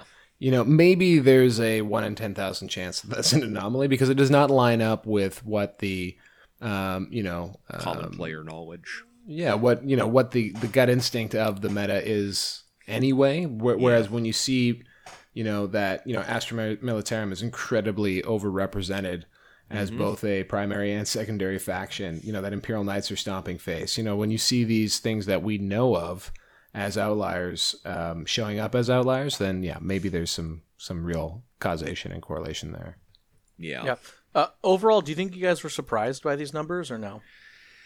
Not really, no. I mean, we kind of a lot of this was information, or at least the the list that were showing up was information that was all available to us beforehand, and a lot of people kind of had a, a decent intuition about what is going to be happening.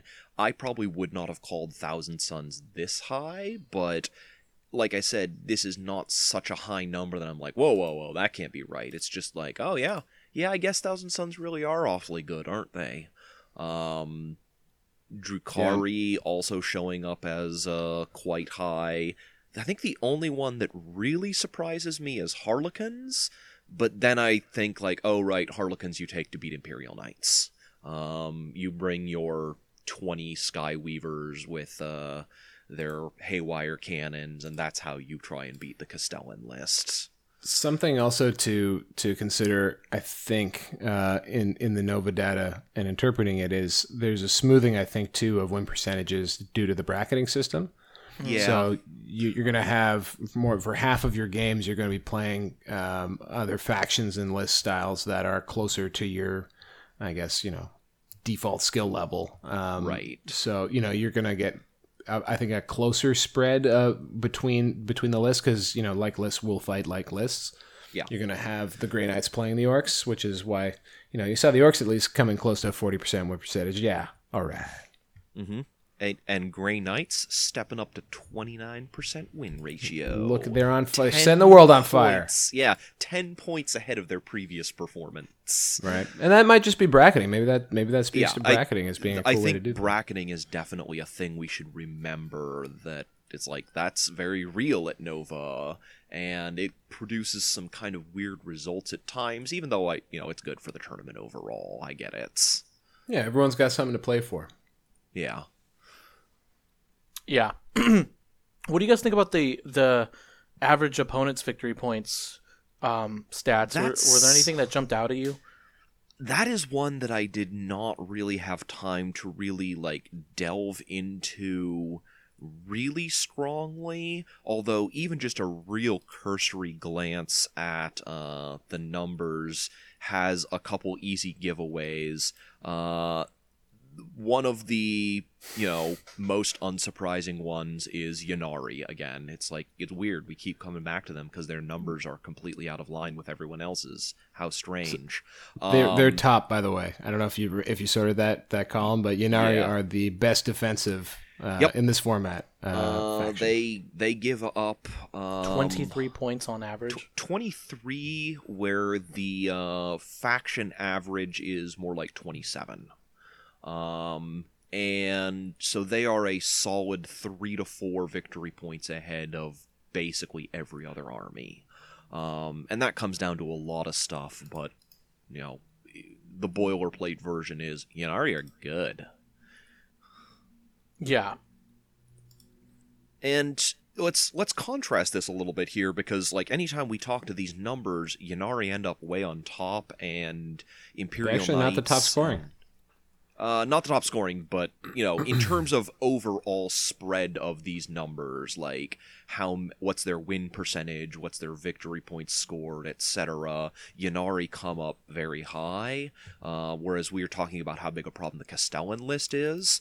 Um, the Castellan list is easy to build. A lot of people own guard. A lot of people own knights. A lot of people can convert up to captains. Um, that drags its numbers down. Um, that's you know it, it's a it's a little bit mean to say like anyone can do it, but it's true. Whereas who owns twenty shining spears? Yeah. the players who went out after 8th edition began and converted up 20 shining spears because i guarantee you no human being on earth earn- owned them before 8th edition they were a trash fire And I hope they stay Yeah. cool.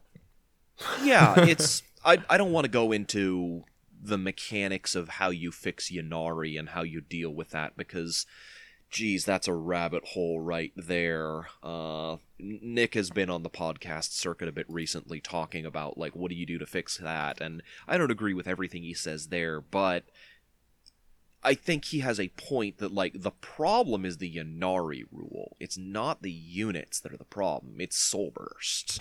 Um, it's just an incredibly powerful mechanic. Yeah, and, and there's really like how are you going to how are you going to, you know, fix that? Ugh, like I said, I don't want to get into that because that's a whole podcast episode on its own. It's Right, right. man, that is that is a can of worms. But i- if GW's listening, and you know maybe they do occasionally, here's here's what I would say: you have to fundamentally change the Ynnari mechanic. It's not okay the way it is now. Um, you can't have extra units just taking free actions every turn. That's too much. Yeah. Um, Yeah, man. what other numbers do we have that we want to kind of pull out? I mean, we sort of have touched on the fact that guard and knights are pretty prevalent here. Uh, out of what 480 lists, we have 85 that include guard. Uh, so Yeah, with 109 guard 1/6 of the army. Yeah, Um, and 73 out of those those 109 detachments were secondary detachments. Yep. So uh, once again, uh, you know, same thing. Um, as if you guys listened to last week's data, same thing. Astra Militarum and secondaries perform better than Astra Militarum primaries. Yep. Um, Well, no, not don't see a actually. Actually, of- that's not true in the, in this particular instance. um they're about they're, barely. they have the same. Yeah. Yeah, they have about the same win rate. The, the the more relevant thing is that like you're seeing millions of guard lists, uh, and they are almost all a single detachment of guard mixed in with some other stuff, uh, because there are only what like. 20 duplicate detachments of guard, you know, armies that had more than one guard detachment. Whereas for pretty much every other list, your numbers are much closer to, you know, you'll see a couple detachments of Blood Angels or Gene Steel or Cult or whatever. yeah. Uh, Yeah, and the prime and, and just looking at primary detachment by the numbers, it's Mm-hmm. uh, like you can see that that sort of you know knights and and guard combo is certainly way high up there. I guess there's uh, uh 64 primary detachments were either Astra Militarum or Imperial Knights primary.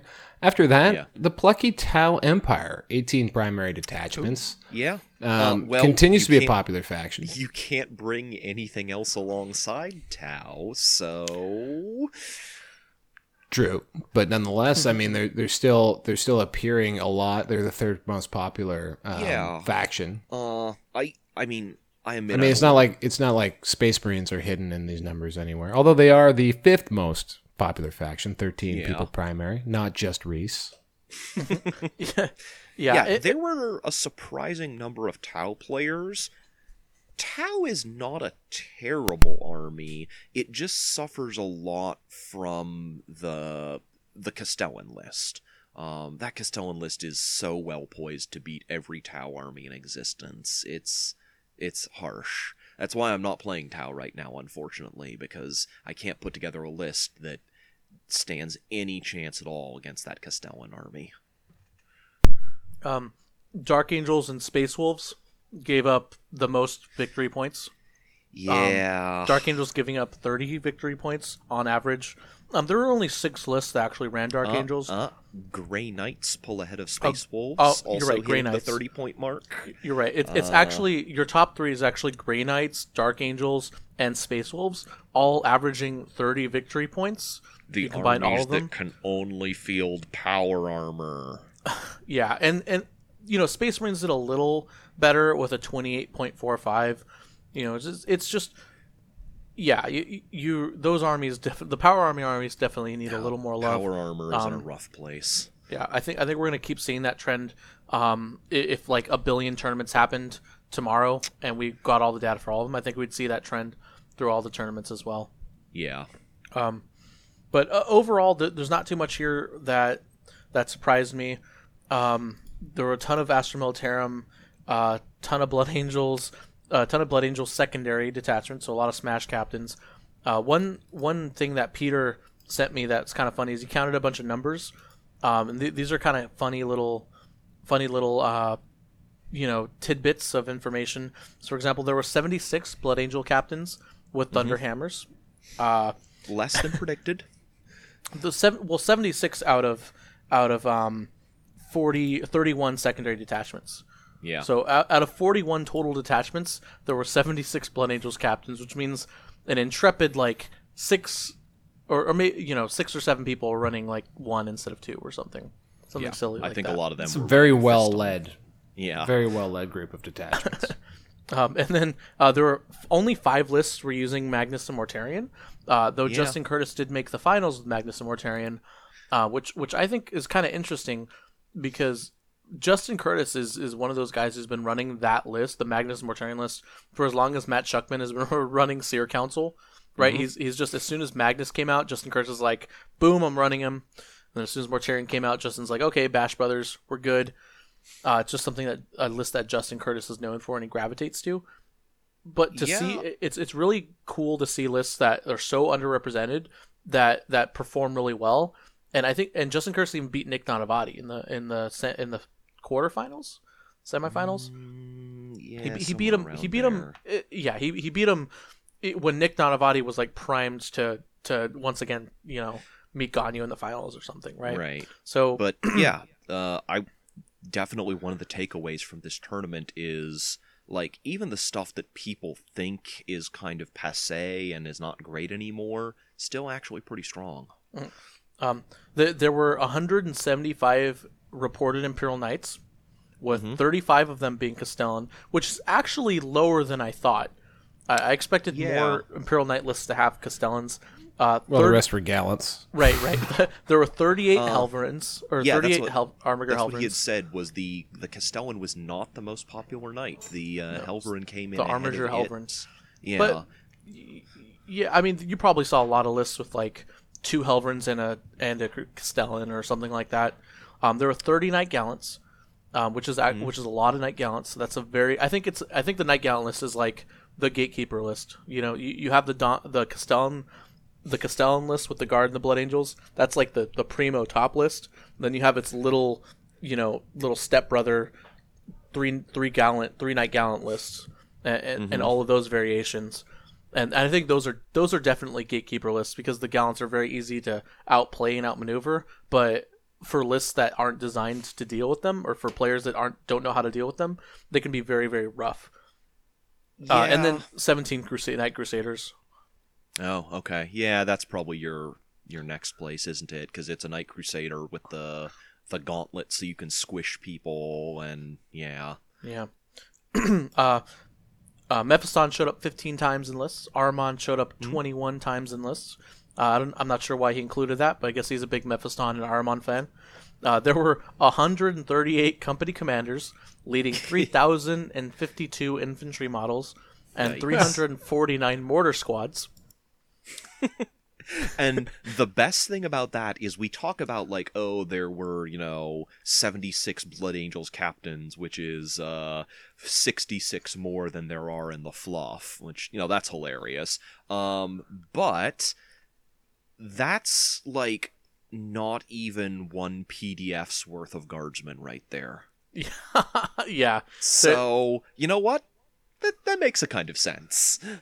Yeah, th- there were the thing. There was 109 Astra Militarum detachments, and there was 138 company commanders. Um, Yep. So basically, there was a company commander in every detachment. Easily. Well, of course there was. Yeah. of course, yeah, yeah. Um, no one decided to bring Pask and and uh, you know, Creed or something. Well, I mean, people were bringing, you know, other things because otherwise there would have been another 70 or 80 company commanders, but uh like you don't need 3 company commanders. You just need like one, maybe two, and Yeah. then you fill it out with other stuff. now, correct me if I'm wrong. Now that Malefic Lords fell out of favor, Yeah. company commanders are the cheapest HQ choice, right?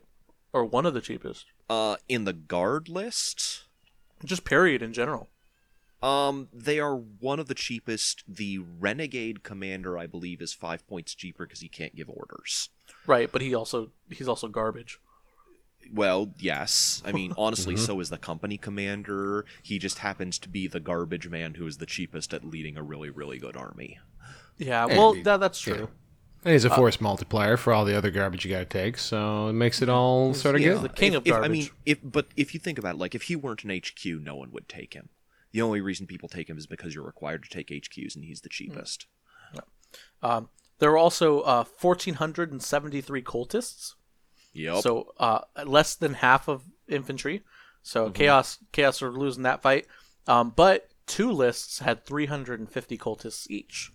That's awesome. So, so half of the cultists that showed up at Nova were played in two lists. mm-hmm. there you and, go. and to be fair to Chaos, a lot of those cultists have turned into Tzaangors or or Pink Horrors Yeah. over the years. Yeah, so the- uh, there's way more Chaos bodies on the field than there are guard bodies. Just Oh, that- I don't think so. Oh, And that's good. That that means no, that the, because- the average cultist is is moving up in the world. You know, they're making progress in their in, in their devotion to the, the dark gods, and that's and that's great. I'm glad to see that you know there's some upward mobility in chaos. That's, Well- that's well- called ambition. Well, Val, Well, Val, i i- I'll have you know that this time last year there were this many conscripts on the board, and now all of those conscripts are infantry, which means they've all moved up in the world. They've all This is great. this is great. If only the real world was like 40k. Right, No, right. No, that's a terrible thing to say. We're getting Awful thing to say. closer. Uh, uh, so and then 36 Blightlord Terminators showed up in lists as well.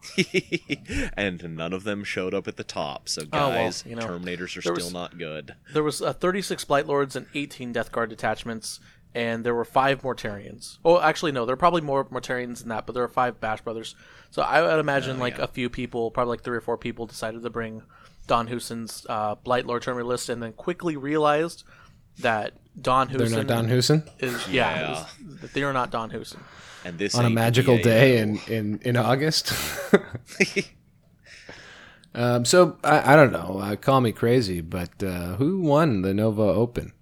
That that's going to be Andrew, Mr. Andrew Gonyo himself. Andrew Gonyo, one of the finest men. he he of the actually repeated that, that, and you know, kudos to Andrew Gonyo. Back to back. he he had a he was coming off of a really bad ETC performance, right? Well, He- that, that wasn't a bad ETC man. performance. It was It- a it was a- it was a he had to do what he had to do personal. That's true. It was a he had to do what he had to do performance, though. uh, Considering the ETC performance the year before, when he, he I think he went undefeated or he lost one game. Pretty sure he went undefeated though, because Yeah. because there there were a bunch of people on the U.S. team last year that went undefeated. But Yeah. you know, he considering probably that performance felt and then, bad about his performance at the ETC. I think so. But like Nick said in some of the interviews, that that dude was a rock. The team could not have won without the games he played. yeah, Yeah. Yeah. So and, and that's a that's a good point. Um, there there were definitely the, he definitely I, I don't want to take away from from what he's done for the ETC Wow. team.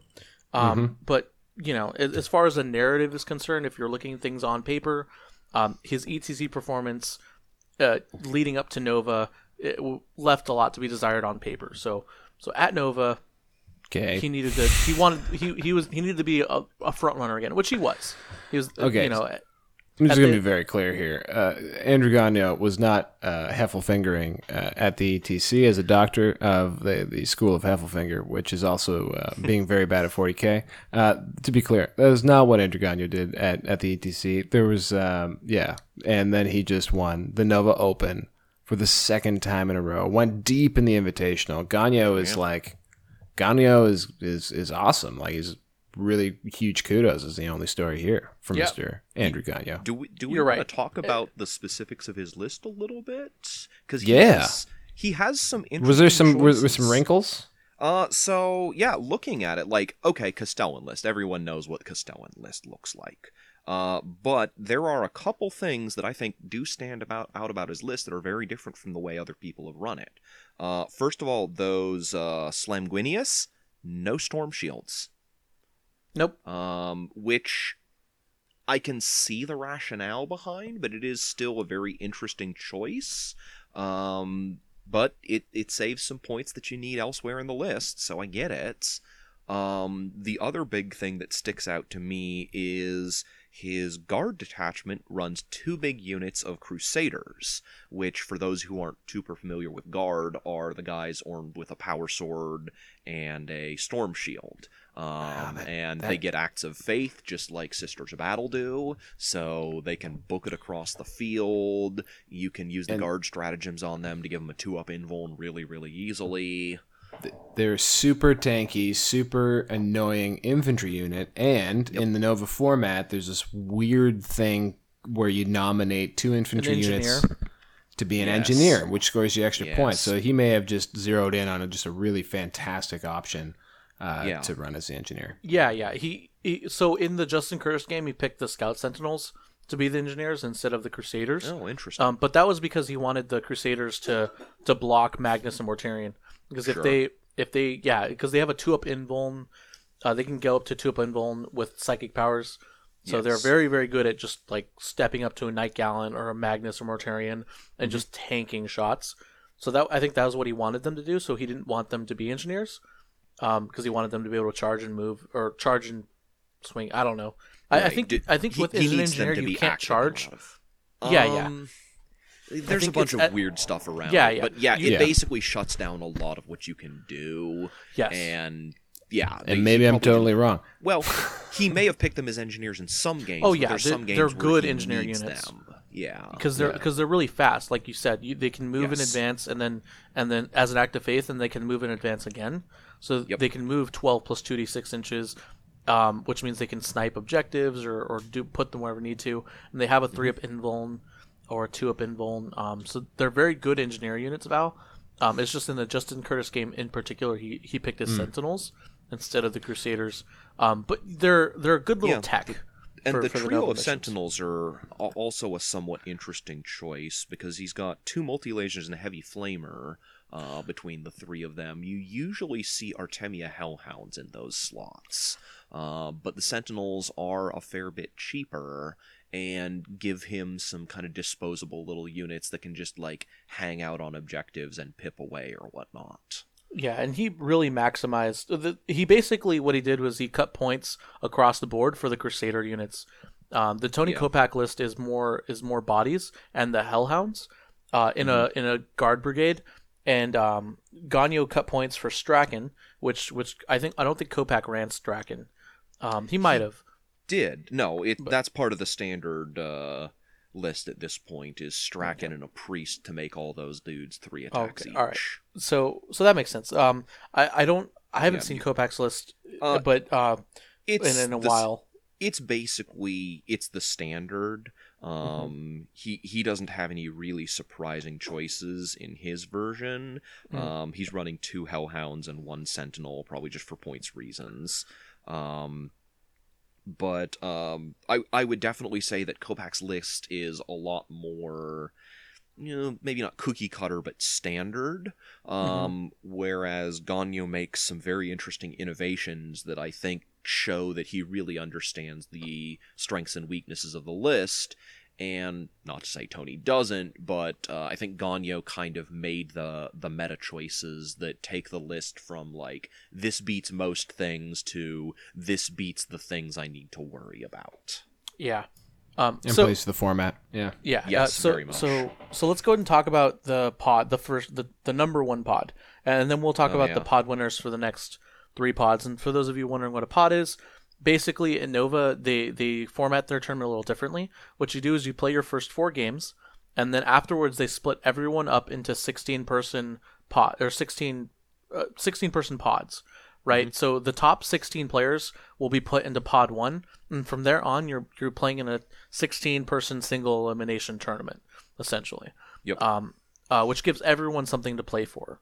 Um, depending on because if you win your pod, you get elimination, actually, I think. Well, it's it's But- single elimination because there's only one winner, really? but the the rest of the Well, pod players will play each other too. Yes. Uh, because you know to maximize people's playing time. Um, right. but it, it does it does come down to like the because normally in double elimination you have like the top loser who plays the top winner at the very end. That doesn't Yeah. happen. No, Um, yeah, it is. It, yeah, because it's it's a it's a straight bracket, is what it is. Yes. Yeah. Uh, so so anyway, so you're the top 16 at Nova, uh, Mm-hmm. where Andrew Gonyo came in first place. Uh, He had the the Castellan list with the Crusaders. There was Trent Northington with a Castellan list, but instead of the, the Crusaders and some of the other fancy stuff, uh, he spent points for a guard battalion instead of a brigade and brought Ogryn Ogryn, a big unit Ogryn, Uh, the Bullgryn. the, or the um, Bullgryn, sorry, not yeah. Ogryn. Ogryn, His, Ogryn. and I was a little confused by his setup on them because he's running a mix of the brute shields and slab shields. Mm-hmm. Uh, you normally only see the slab shields because the gimmick is pretty much to give them an invuln and then they pop their you know you use psychic powers and stratagems to get them down to a two up invuln Mhm. and i guess that wasn't what he was doing with them so i'm a little bit confused I there think I think the invuln's only against shooting. Uh, Nope, First off, uh, it's it's so it's everything period. Yeah. Um, I, I do know the two up armor save from the brute shield. Uh, I do know that that's useful Mm, for getting it to like a you're getting them one backwards. plus? Brute shield is a four up invulnerable save. okay. Then the slab which- shield. and the slab shield is plus two to all saves, which if you can get them in invuln save, will apply to that as well. Right. Uh, I, I I've talked to Brandon Grant about this extensively. Um, Oh, yeah? He likes a mix, and it's basically to mix the depending on the firepower coming at your Bullgryn. Mhm. Um, the the slab shield, which is the plus two to your armor save, gives you an option of a one plus armor save potentially, or, or potentially Oh, even a, okay. a. So so if you so you if can you're shrug fading, off those AP ones, right right. So yeah. if you Okay, especially that against Ynnari, it's useful. And then the invuln save is for when you wanna when like a Castellan shoots at you, and so you usually mix and match. Um, and uh, the plus one, I believe, bar- psychic barrier, which I think is a stratagem. Um, Uh, I think psychic barrier's the power, and the power. take cover is the stratagem. Okay, so so take cover doesn't give you a plus one save in combat. So Nope. you, you I think at best can only get a three up invuln in combat, whereas uh that that one plus armor save in combat can be more useful. It's just it's just mixing that. and matching. Yeah, it's it's an interesting consideration. Yeah, he's it- also running four hellhounds, uh, which gives him some pretty good firepower there against a lot of stuff. Yeah. Uh, and then Eric Truck came in with another Castellan list. Um, I'm not gonna go. He basically ran Tony or uh, Tony Kopach's list. Yep. Um, there was Nick Nanavati with his Ynnari list, which was uh, stranger than what Nick Nanavati's normal lists are. And and Sean, I'll let you kind of take it away here. Um, he went in a different direction than what he's been going before previously. Yeah, and he he made some choices that are are very odd, but I. I, I've listened to him talk on podcasts and read some of his stuff, and I get why he made those choices. Um, because he's it's Ynnari, but he's running much heavier on the Dark Eldar components. Um, he's got a big Prophets of Flesh battalion that runs, I think, two units of seven grotesques and then three big units of wracks. So he's got a lot of really tough bodies on the ground. Um, and then he has the usual uh, Ynnari um, of like shining spears and rangers and guardians and stuff. But interestingly, he's actually running the Yncarne. um, the the like avatar thing that Ynnari get, um, which the Yncarne is a good unit, but it is very difficult to fit into a lists. And it can get into some really awkward situations because it must start the game in reserve, and it pops out of reserve onto the field wherever uh, a unit dies at. Um, but since you can't pop out of reserve on turn one anymore, um, that can lead to some very difficult situations where, like, he doesn't get to come down until turn two, which means he doesn't get to charge until turn three. Um, Yeah. And for a 340 point unit, having them not go active until turn three is like, ooh, I that's rough. Uh, but it's not always that bad. There are situations where you can bring him active a little bit earlier than that. Um, it's just it's contingent on some very specific game circumstances coming up, and I wouldn't have relied on it. Yeah. Um, but yeah, his and I I should add in his final little bit of nonsense is he has an auxiliary support detachment with a single unit of Kabal Blackheart warriors, uh, just to get access to that stratagem, which is a really good stratagem. It, it changes a lot of matchups completely. Um, Caused a big stir too out on the internets because Oh, people yeah. thought that was illegal. Yeah, and, and I love that nope, he ha- totally included legal. the. I love that he included the Mike Brandt um, picture in his list, saying basically, Yep. who's the TO of the, the tournament, basically saying like like via email, like, There oh yeah, a that's photo totally legal. of an email from Mike Brandt that is at the bottom of his list, just to let everyone know that, like, no, this totally works, you guys. I okayed it with the TO. Yeah.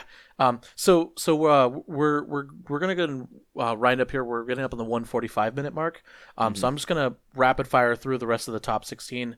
Uh, we had Justin Curtis in fifth place with the a basically Bash Brothers list and a bunch of Tzaangors. We had Alex Ing with an Imperial Knights list. Um, it was a Castellan and two Gallants, um, Cadians and Blood Angels. We had Shane Watts with an Adeptus Custodes list, uh, with a whole bunch of Vexil, uh, Vic, Vertus Praetors, um, Yeah, and some Guardsmen. Um, you had Alan Blakeborough with a Blood Angels list. Um, it's probably it's probably a Castellan list, like It, like I'll- um, it- no, it's a- it's, it's- it's, it's a Custodes, Angels, yeah, Blood Angels, Blood Angels, Custodes, Custodes, and Guard. Guard. Uh, you had Chris Blackham, who was on stream with his Dark Eldar list. You had Yep. Cameron Pinheiro with a Harlequins list, with kind of like a mixed Harlequins, Blackheart, uh, Dark or Dark Eldar Harlequins list, uh, which is kind of yeah, cool. it it says Harlequins, but because of the way they count uh, factions, but it's actually mu- it has like two thirds of it is Dark Eldar. yeah, Uh, it's just that the faction counting is weird, and yeah, Uh, you had Brandon Grant um, with his Castellan list, uh, which is basically your standard Castellan list with Bulgrin. Um, You had uh, Joe Barrand with a custodian with a uh, with a custodian's list that would make that would make uh, Jeff proud. It had it had uh, custodian guard in it, Vertus Praetors, uh, a guard detachment, a guard HQ detachment, and five assassins. five Uh, assassins, three yeah. Culexuses, a Vindicare, and an Eversor, and he made the top 16 with it. Mm-hmm. So Joe, con- go- good job, buddy. Um, I noticed you lost your last two games, but you still made the top ra- the top pod with it. Congratulations. That is Uh, no small feat. You had Tony Kopak in 13th place with his uh, list. You had Brad Mm-hmm. White um, come in and hot with Tau. Uh, he had he had a Hammerheads, two Tiger Sharks, and then um, the usual Farsight marksman, Strike Kings, Rip, uh, Riptide, Stealth. He was running a really alpha strikey Tau list. Yeah. Uh, there was Ritz, Reese Robbins who who went Who? undefeated day one Yeah, To make the 15th Some sort of place. scrub. with his Ultramarines. Um, and it's just looking at Reese's uh, Reese's matchups um, just to kind of see what his list does. If you're a Space Marine player and you're looking for answers, you're looking for for basically ways to compete. Uh, Reese, uh, you know, I have to give it to him. He comes up with weird off the wall Space Marine lists or weird off the wall lists for underpowered factions, and he somehow manages to do better than average. Well, and let's let's be honest here. Reese is a good player. He's been Yes. playing this game a long time, and he's quite good at it. Yeah, Um, so so he plays weird there. lists, but he's he's talented. Also, yeah, I, I I do like players who who like to uh, play an underpowered faction at full bore. You know, like Yeah. uh, they handicap and they just go and try and do as best they can, blowing against the wind. But ultimately, you you are blowing against the wind. Yeah, That's Uh, the you- the real problem is eventually you butt heads with a player who is as good as you, but also brought a good list, and then the obvious happens. Uh, and then bringing up the rear uh, in the top 16 pod, Daniel Downer with a billion plague bearers, um, scoring Yeah. the lowest points um, I feel kind of all the people who went dude, 4 0. But I mean, Well, I mean, he he's went still- undefeated Yep. Yeah, uh, day one. So I mean, he made the top 16 bracket, and you'll Yep. see that you'll see that trend consistently is is uh, Nurgle demon, Nurgle lists in general they win, but they don't score a lot of points. Pick period across Yeah. the board. Just always happens. Well, and that's not as much true in uh, Nova format that is heavily based on holding board. Mhm. Um, but it's still like he's fighting some really strong stuff, and Yeah. like I, I absolutely see why ha- what happened did. Yeah. Uh, and then your your pod two was won by Stephen Ford, Juice. Uh, congratulations, Juice. Um, your pod three was won by Austin. I'm sorry, Juice had a, a Castellan list, a Castellan Yes. Knight and Blood Angels list. Um, your pod three was won by Austin Wingfield uh, with a Thousand Sons list. I imagine there might have been Magnus and Tzaangors. Yeah, Magnus, Mortarion, uh, Ahriman, kind of like Yeah, the, the uh, Bash they're Brothers list Bash with a bunch of Brothers, horrors.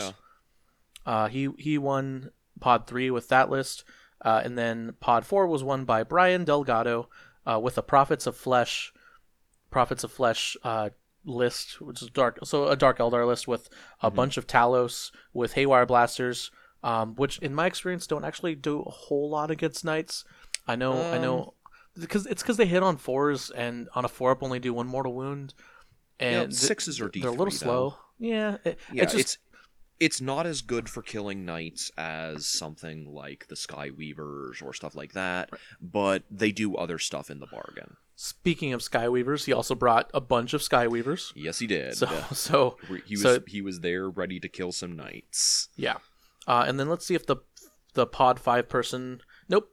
Uh, oh, yeah. So Trevor Harris finally playing his Thousand Sons list was the last person to only have one loss at the event.